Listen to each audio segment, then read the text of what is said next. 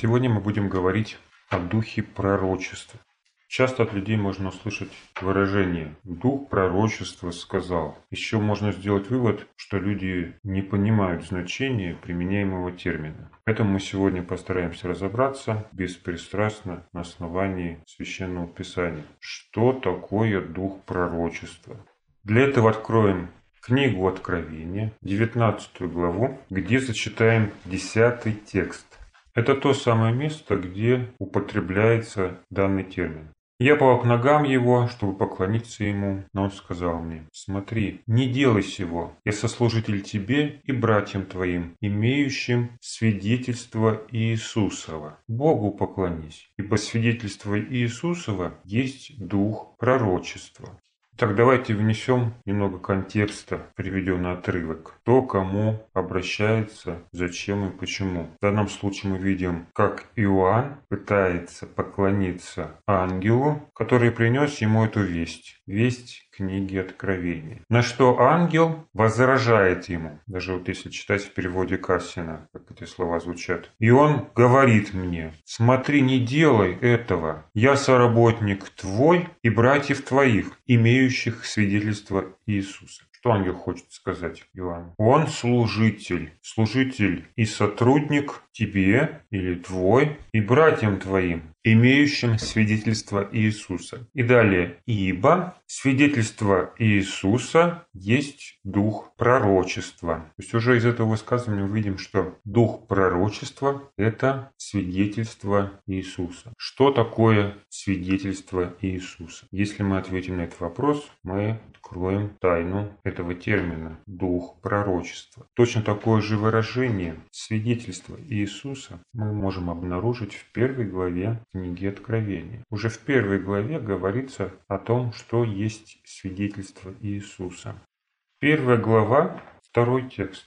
Можно с первого прочитать. Откровение Иисуса Христа, которое дал ему Бог, чтобы показать рабам своим, чему надлежит быть вскоре. И он показал, послав оное, через ангела своего, рабу своему Иоанну, который свидетельствовал Слово Божье и свидетельство Иисуса Христа, и что он видел. Что такое свидетельство Иисуса? Если прочитать опять же в переводе Кассина, то мы в последней фразе не увидим союза «и», который засвидетельствовал Слово Божье и свидетельство Иисуса Христа, все, что он видел. Очень часто можно услышать, что дух пророчества является признаком церкви остатка. И в этом значении слово «свидетельство» используется как некий удостоверяющий аргумент пользу того или иного учения. Что такое свидетельство? Это удостоверение о том, что данное собрание принадлежит к Божьему народу. Это сертификат, который подтверждает достоверность сказанного. Какой смысл данного слова, если мы будем рассматривать контекст книги Откровения? Свидетельство – это не подтверждение, а это то, что свидетельствует Иисус Иоанну. Вот это и есть свидетельство Иисусова. Как об этом говорит третий текст. Свидетельство Иисуса – это слова. Блажен читающий и слушающие слова пророчества сего и соблюдающие написанное в нем, во время близко. Что такое свидетельство Иисуса? Это слова, которыми Он засвидетельствовал о том, чему надлежит быть вскоре, как мы выше читали. Это откровение Иисуса Христа, которое дал Ему Бог, чтобы показать рабам своим, чему надлежит быть вскоре. Вот это откровение, это и есть свидетельство Иисусова. Таким образом, уже на основании этих текстов мы можем видеть, что термин «дух пророчества» не может применяться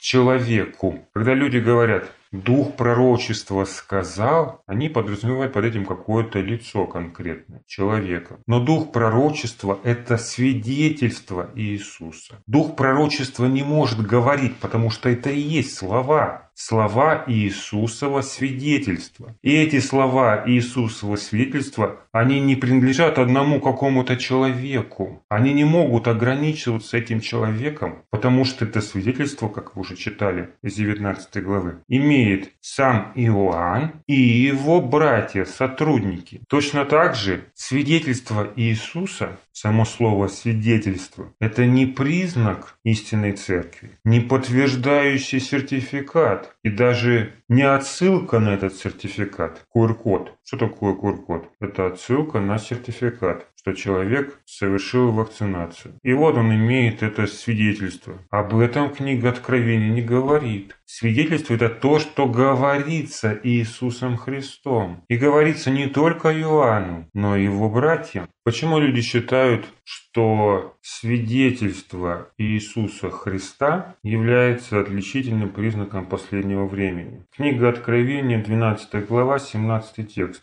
Можно взять с 15. И пустил змей из пасти своей вслед жены воду, как реку, дабы увлечь ее рекою.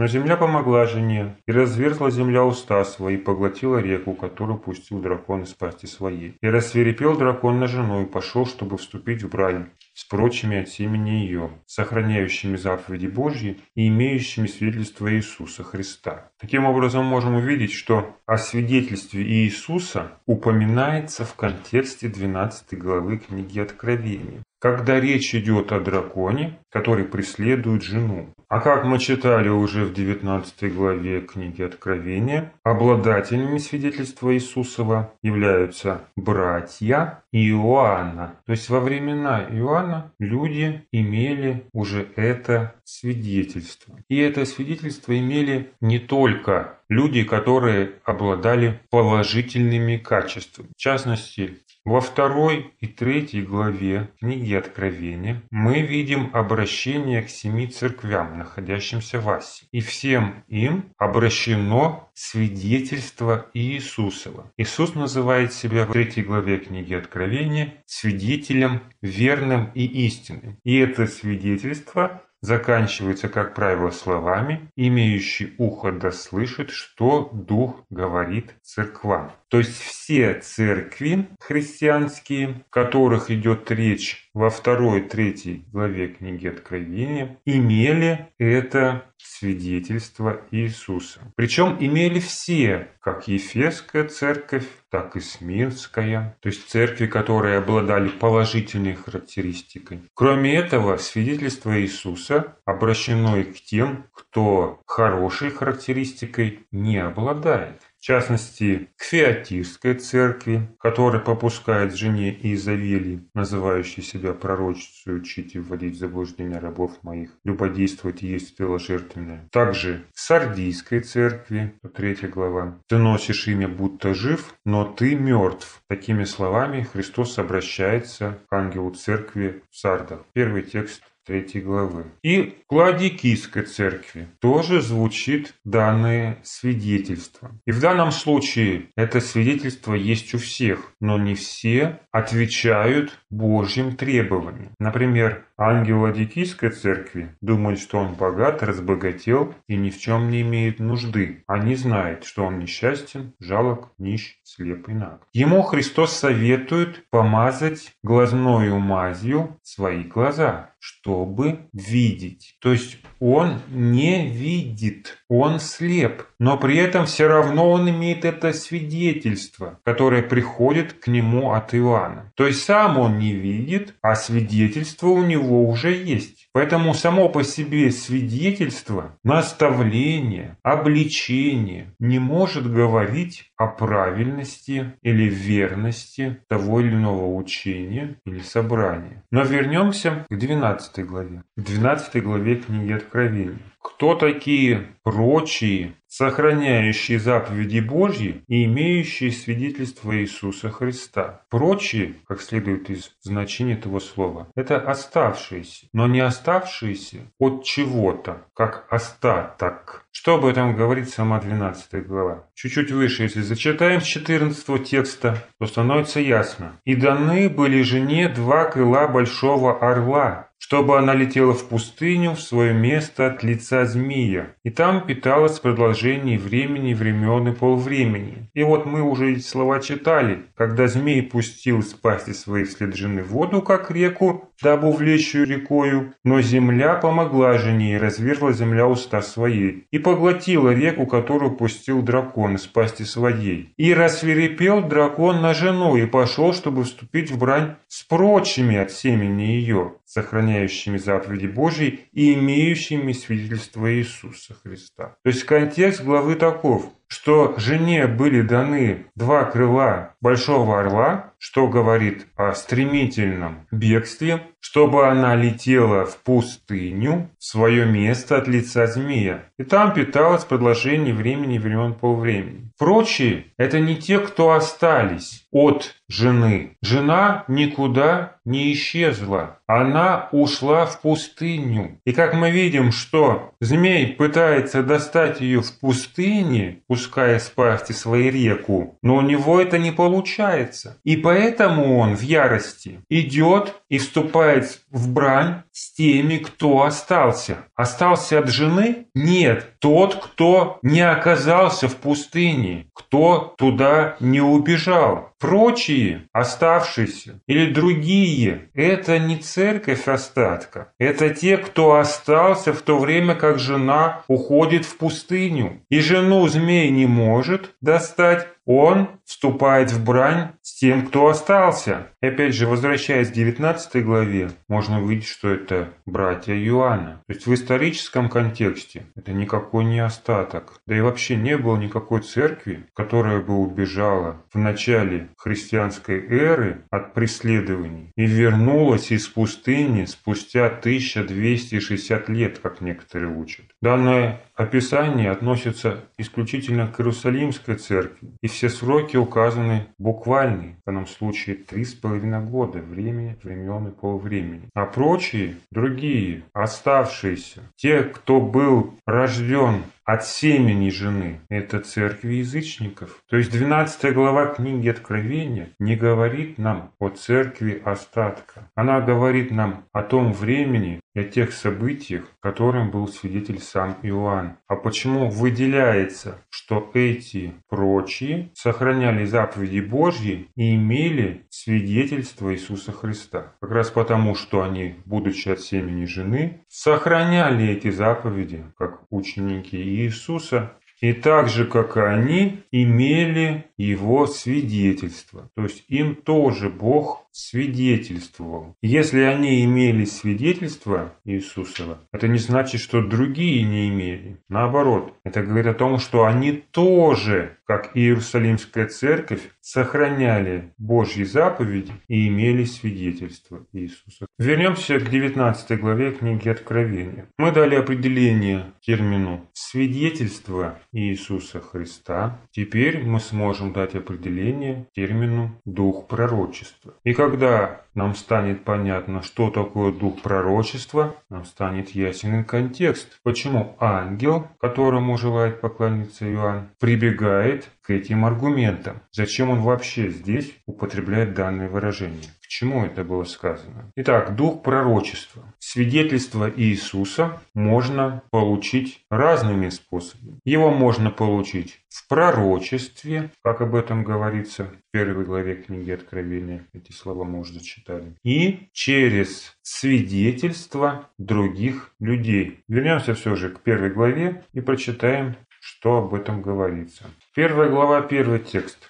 Откровение Иисуса Христа, которое дал ему Бог, чтобы показать рабам своим, чему надлежит быть вскоре. Что это? Второй текст отвечает, который свидетельствовал Слово Божье и свидетельство Иисуса Христа. Все, что он видел. То есть это откровение является свидетельством Иисуса Христа. То есть свидетельством Иисуса является пророчество. Пророчество, которое получает Иоанн. Итак, Иоанн получает свидетельство в виде откровения. А как получают это же свидетельство другие люди? В данном случае семь церквей Асии, те, которым это откровение адресуется. Как говорит нам четвертый текст, Иоанн семи церквам, находящимся в Асии. Об этом говорит третий текст первой главы книги Откровения. «Блажен читающий и слушающие слова пророчества сего». Как другие люди, находящиеся в семи церквях Асии, получают это свидетельство Иисуса Христа? Через чтение и через слушание. То есть, получив Свидетельство Иисуса Христа в виде откровения Иоанн записывает для нас эти слова.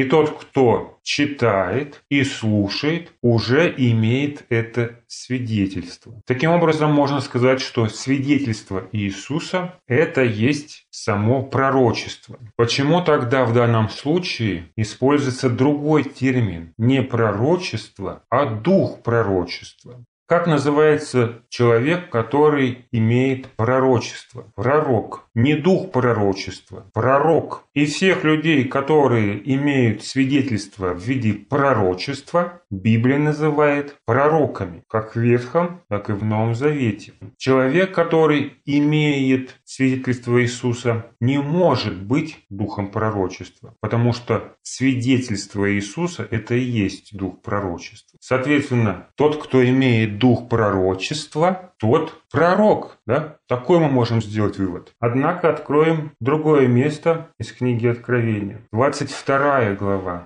8-9 текст. Я, Иоанн, видел и слышал сие. Когда же услышал и увидел, пал ногам ангела, показывающим мне сие, чтобы поклониться ему. Но он сказал мне, смотри, не делай сего, ибо я сослужитель тебе и братьям твоим пророкам и соблюдающим слова книги сей, Богу поклонись. Мы видим здесь аналогичная ситуация. Происходит то же самое, что в 19 главе. И реакция ангела такая же. Он говорит, обращаясь к Иоанну, не делай этого, не поклоняйся. И опять же повторяет, я то сослужитель тебе и братьям твоим. И теперь братья называются пророками и соблюдающим слова книги сей. О чем это говорит? О том, что имеющие дух пророчества – это не только пророки, а еще соблюдающие слова книги сей. А слова книги сей – это и есть свидетельство Иисусова. Почему ангел расширяет здесь значение «братья твои» до пророков и соблюдающих слова книги сей, то есть слова Иисусова свидетельства. Кто такой пророк? Пророк имеет свидетельство Иисуса. Но как он имеет? Пророк – это тот, кто обладает даром пророчества. Является ли дух пророчества даром пророчества? Почему написано «дух пророчества», а не сказано «дар пророчества»? То, что уже закреплено и используется используется в отношении дара во всех книгах Нового Завета. Дар пророчества – это термин, который всегда употребляется в Новом Завете применительно к дарам. А в данном случае говорится о духе пророчества. Конечно, дар от духа. Но если человек имеет дар пророчества, то он кто? Пророк. Но мы здесь видим в числе соработников и братьев, имеющих свидетельство Иисуса, не только пророков, но и соблюдающих слова этого свидетельства. И вообще, опять же, возвращаясь к 19 главе, какое значение, смысловое значение отводится этому термину «дух пророчества»? Можно ли его заменить на выражение «дар пророчества»? Откровение говорит нам, что свидетельство Иисуса Христа – это слова, которым он обращается к церквям. А поскольку он обращается, это делает через ангела и порою не напрямую, то мы слышим такой призыв. Имеющий ухо да слышит, что Дух говорит церквям. То есть само Иисусово свидетельство является словом, которое обращено к ученикам. Можно сказать, что свидетельство Иисуса – это есть наставление Иисуса Христа для своих церквей. Это не документ не сертификат, а это наставление для Божьего народа. Наставление Иисуса Христа, тогда будет звучать выражение, это дар пророчества. Что? Наставление, дар пророчества? Само наставление не является даром пророчества. Дар пророчества – это средство для того, чтобы наставить церковь, но не само наставление. А что может быть тогда наставлением Иисуса? А наставлением может быть только дух пророчества. Что означает тогда это выражение? Дух пророчества. Возвращаясь к 12 главе книги Откровения, к прочим, которые не пошли пустыню вслед за женой, 17 текст, мы видим, что они имели свидетельство Иисуса Христа. И об этом свидетельстве говорится наряду с сохранением Божьих заповедей. В каком контексте об этом говорится? Для чего нужно сохранять Божьи заповеди? Для чего? Для того, чтобы их соблюдать. А для чего нужно иметь свидетельство? Тоже для того, чтобы его соблюдать. Об этом и говорится в первой главе книги Откровения. Мы читали уже. Третий текст. Блажен читающий и слушающий слова пророчества сего и соблюдающие написанное в нем. И в 22 главе тоже говорится об этом. «Я соработник твой и братьев твоих пророков и тех, кто соблюдают слова книги этой. Мы видим, что соблюдать нужно не только заповеди, для чего их нужно сохранить, но соблюдать нужно также и свидетельство Иисусова, а для этого его нужно иметь. И вот оставшиеся, не ушедшие в пустыню, они и заповеди соблюдали, и свидетельство Иисуса. Они и заповеди сохраняли, и имели свидетельство Иисуса. А как можно соблюдать закон? Закон можно соблюдать, как это делали фарисеи. Можно соблюдать заповеди формально, чтобы показать другим, что они соблюдают заповеди. Сказать, вот, это является отличительным признаком истинности Божьего народа. Ради этого можно соблюдать заповеди. А для чего еще можно соблюдать заповеди?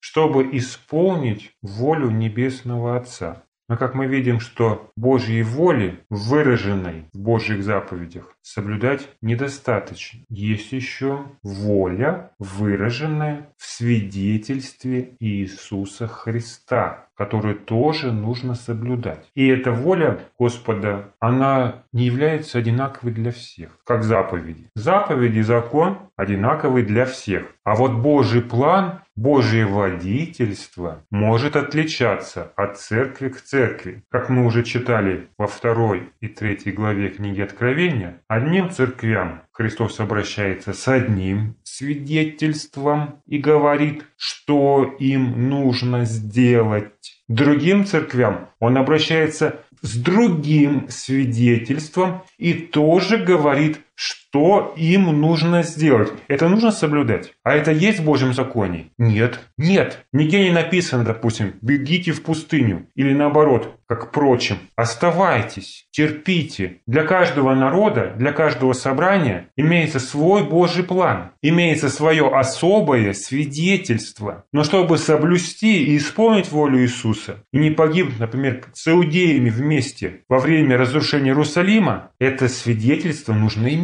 И ученики имели это свидетельство Иисуса. Как иудеи, так и язычники. При этом существует огромная разница между иметь и сохранять. Термин «сохранять» относится исключительно к Божьему закону. Чтобы соблюдать заповеди, их нужно сохранять, потому что каждый норовит найти в себе какое-то извинение в грехе, то есть изменить Божий закон. А его нужно сохранить, иначе его не исполнить. Но этот термин «сохранить» невозможно применить к свидетельству Иисуса, потому что это свидетельство от церкви к церкви отличается. Если сохранять свидетельство Иисуса, то тогда церкви Владики нужно было бы применять к себе слова, сказанные в церкви в Ефесе. Сохранять. Сохранили и исполнили. Но для них эти слова не актуальны. Для них эти слова не имеют смысла, потому что они не в том духовном состоянии, что Ефесская церковь была. Поэтому свидетельство Иисусова нельзя сохранять. Его нужно иметь. А те люди, которые заявляют «Дух пророчества сказал», они не имеют этого свидетельства.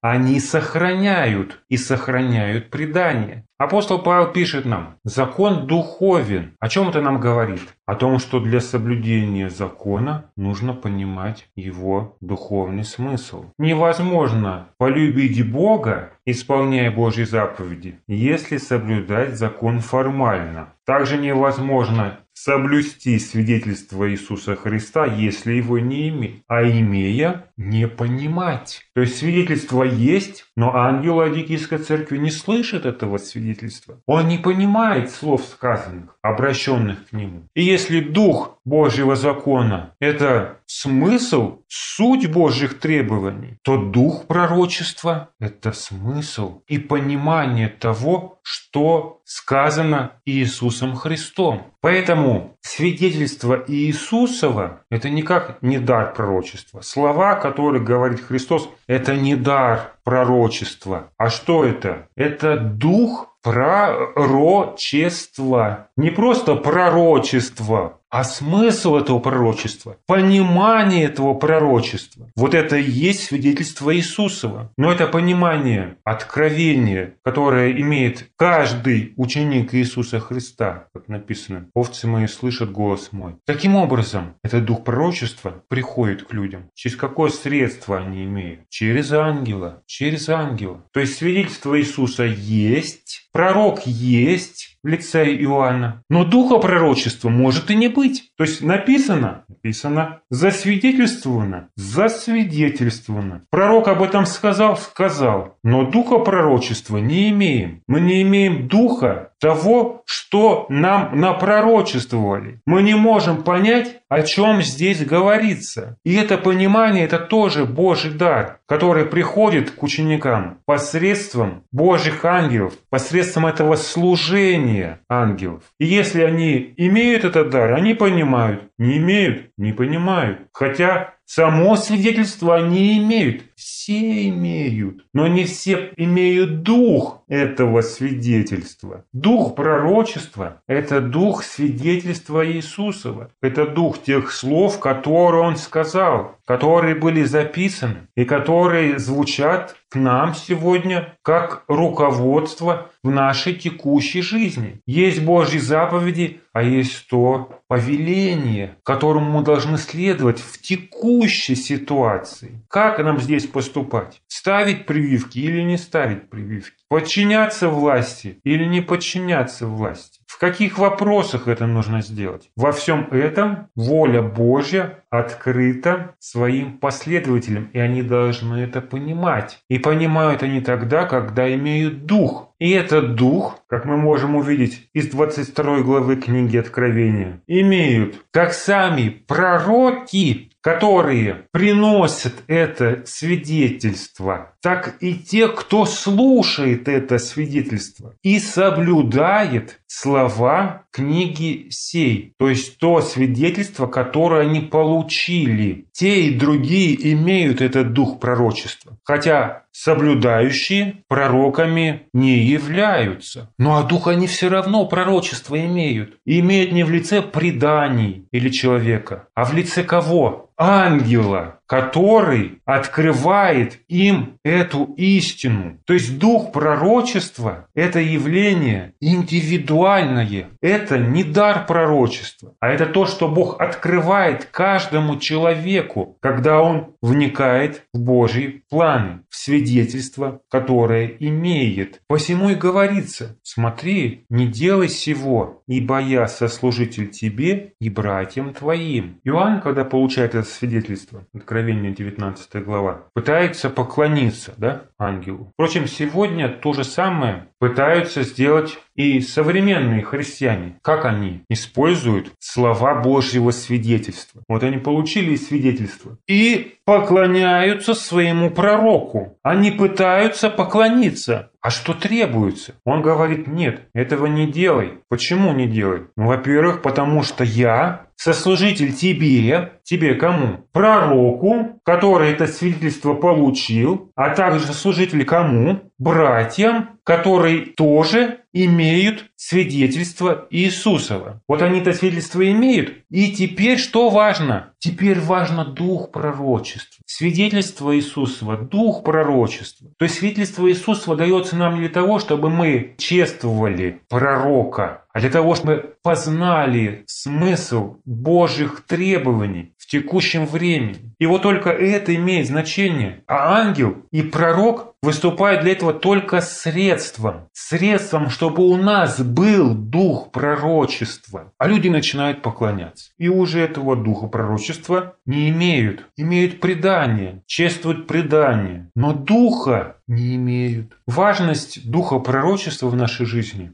том, чтобы исполнить Божью волю и Божьи планы, которые Он открывает посредством пророчества, свидетельства Иисуса Христа. Все иудеи на закате эры соблюдали Божий заповедь. По-разному, но соблюдали. И многие из них гордились тем, что они это делают. То есть опять из такого соблюдения заповедей делали культ, но пропустили время, когда могли были исполнить Божий план. И хотя имели живое свидетельство Иисуса Христа, проповедь учеников, они не имели духа пророчеств. Слыша, как говорит Христос, не слышали, видя, не видели. Для них это было закрыто. Пророчество было? Было. А духа этого пророчества они были лишены. А потому что искали своего. Но как мы видим, прочие, хотя и не идут за женой в пустыню, они не ищут в этом своего. Они не пытаются спастись по месту своего жительства, как сегодня говорят. У них просто другое предназначение, другой план для них. И они тоже имеют этот дух. Так что написанное и в 12 главе актуально и по сей день. Сегодня каждым ученикам нужно не только знать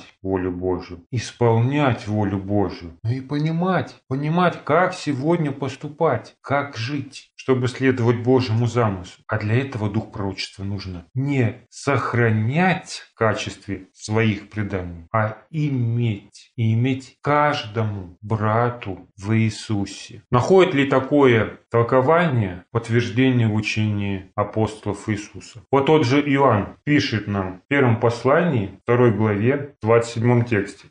Впрочем, помазание, которое вы получили от Него, в вас пребывает, и вы не имеете нужды, чтобы кто учил вас. Но как самое сие помазание учит вас всему, и оно истинно, не ложно, то, чему оно научило вас, в том пребывайте. Тот же Иоанн, да, который имел пророчество, имел дух пророчества, говорит, что вы имеете помазание. Вы получили помазание, оно у вас пребывает. И не имеете нужды, чтобы кто учил вас, потому что это самое помазание и учат вас всему. Они не имеют нужды в том, чтобы слушать то, что говорит им Иоанн. Нет, не об этом речь идет, а о том, что даже слушая эти слова, они могут их не понимать. Даже имея это свидетельство от Иоанна, оно должно быть им открыто духом. Иоанн есть есть. Пророчество есть от Иоанна? Определенно. Наставление есть ученикам? Конечно. Но что пишет Иоанн? Ну вот, все, держитесь теперь этих преданий. Нет, этого недостаточно. У вас должно быть помазание, чтобы научиться и соблюдать то,